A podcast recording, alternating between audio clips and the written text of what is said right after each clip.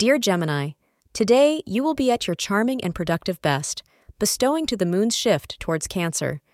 You are naturally inclined towards common sense and worldly wisdom. We urge you to use your superior powers of intuition to find a way out of a difficult situation. You need to find ways to balance your active mind by engaging in activities that can help you express your creativity.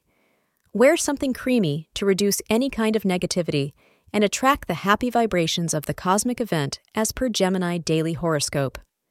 3:30 p.m. to 4:30 p.m. is marked as your lucky hour. Does it seem like a new relationship of yours is moving too fast?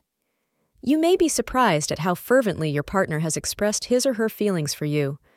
While this may have you reeling, give it some serious thought today as the proposal might not be such a bad idea after all.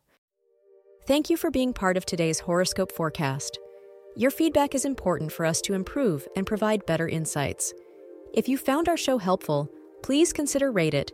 Your support helps us to continue creating valuable content. Thank you for being here and see you tomorrow.